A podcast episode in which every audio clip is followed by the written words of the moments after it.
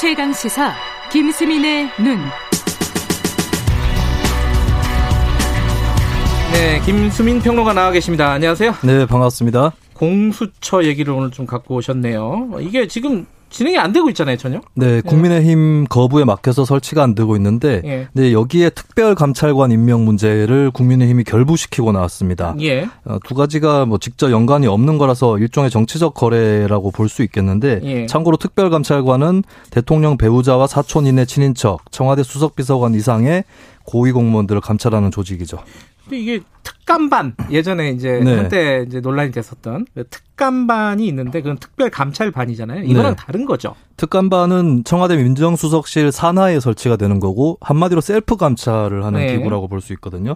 그래서 이제 그러면 만약에 민정수석을 포함한 청와대 그 고위 인사는 누가 감찰하냐 음. 이런 의문이 또 나올 수 있는 거고 과거 19대 국회 때 여야 합의로 독립적인 특별감찰관을 음, 만들기로 감찰관. 했습니다. 예, 헷갈리면 안 됩니다. 예. 예, 근데 문제는 이 특별감찰관이 4년 동안 공석이라는 겁니다. 음흠. 우병우 전 민정수석 감찰을 하다가 사퇴했던 아, 이석수 기억나네요. 특별감찰관 당시에 예. 예, 그분 사퇴하고 난 다음에 지금까지 공석이다 라고 하는 어, 거죠. 그때도 임명을 안 했고 문재인 정부 들어와서도 임명을 안 했고. 그렇습니다. 어허.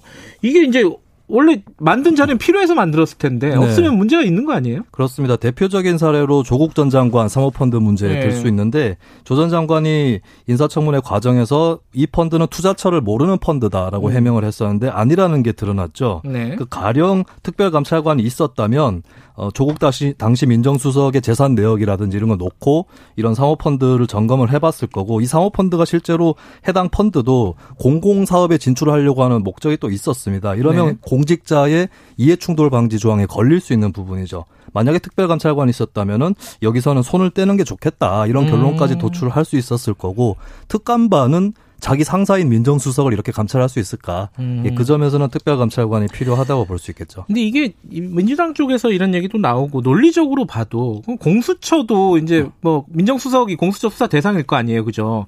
공수처 빨리 만들면은 특별감찰관 이거 뭐 사실상 필요 없는 거 아니냐 네. 이렇게 생각할 수도 있는 거 아니에요? 공수처는 수사를 하는 조직이고 특별감찰관은 감찰을 하는 조직이죠. 음. 그런 논리로 친다면은 특별감찰반도 없애, 없애는 게 맞는데 음. 그렇게는 또 얘기를 안 하고 있습니다.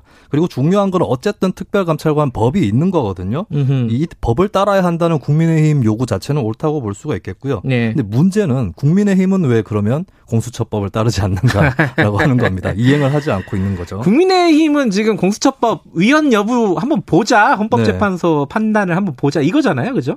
헌법적 근거가 없다 이런 얘기를 하고 있는데 저는 이거는 뭐 따져볼 수는 있다고 봅니다. 예. 근데 우리가 축구 시합을 하더라도 어, 수비수 입장에서 이- 이거 오프사이드다 예. 막 손을 들지 않습니까? 선심이, 그래- 예. 근데 이제 어, 주심이 휘슬을 불지 않으면 경기를 일단은 해야 되는 것이죠. 끝까지. 예. 예. 그 비디오 판독 요구하면서 공을 잡고 경기를 진행할 수 없다. 이렇게는 하면 안 되는 거잖아요. 그런 그래서 모양새다. 예, 헌법재판소 판결을 예. 기다려볼 필요는 있는데 이미 예. 법이 7월 24일부터 시행이 되기로 했으면 국민의힘 예. 또 이거 따르는 게 맞고 헌재 자꾸 어, 공을 돌리는 것은 정치인으로서도 바람직한 음. 자세는 아니라고 봐야 될 겁니다. 주심이 휘슬 불 때까지는 열심히 좀 뛰어라. 일단은 뛰어야 된다고 보는 거죠. 근데 지금 이제 구체적으로는 국민의힘이 공수처장 후보를 추천하는 추천위원회에 두 명을 추천하지 않은 거잖아요. 야, 네. 이거 복잡한데 이게 왜, 왜 그러는 걸까요, 이거는? 그러니까 추천위원이 7명인데 음. 두 명밖에 없으니까 소수라서 미루는 거 아니냐 이렇게 음. 얘기할 수 있겠죠.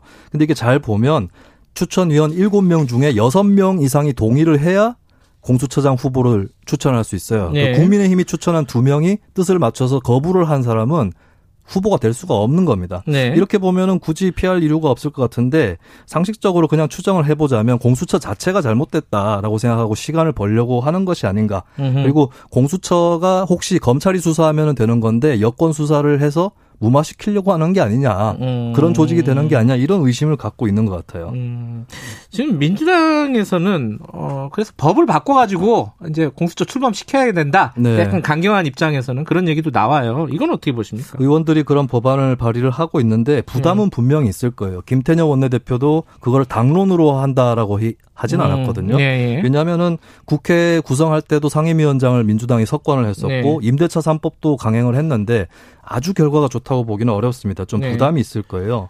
어 근데 이 국민의힘이 하염없이 시간을 끈다라고 하면 민주당도 법 개정의 유혹을 음. 어 그냥 넘어갈 수는 없을 것 같습니다. 예. 뭐한 가지 방법이 이런 방법도 있을 수 있어요. 특별감찰관 임명을 자발적으로 그냥 하는 겁니다. 음. 하는 건데 그냥 혼자 단독으로 하면 또 강행이 되니까 뭐 음. 시민단체라든지 음. 소수 정당 이쪽에 좀 어느 정도의 추천 기회를 주던가 이런 방법도 있을 수는 있을 것 같은데요. 예. 어쨌든 가장 좋은 거는 그래도 어 여당과 제1야당이 합을 맞춰서 음. 어, 특별감찰관 임명이든 공수처장 추천이든 절차를 밟는 것이 올바른 방법이겠습니다. 이게 이제 거래를 할 게 있고 안 할 게 있는데 네. 이런 거 법으로 만들어 놓은 거 자체가 다 거래 법 정치적인 거래가 되니까 이게 네. 좀 보기가 좀 그래요 국민들 입장에서는 그렇습니다. 네. 이미 만들어진 법안을 지키는 문제라서 예. 뭐이 전체적으로는 좀 부정적으로 평가할 수밖에 없겠는데요. 네. 이런 부분도 있는 것 같아요.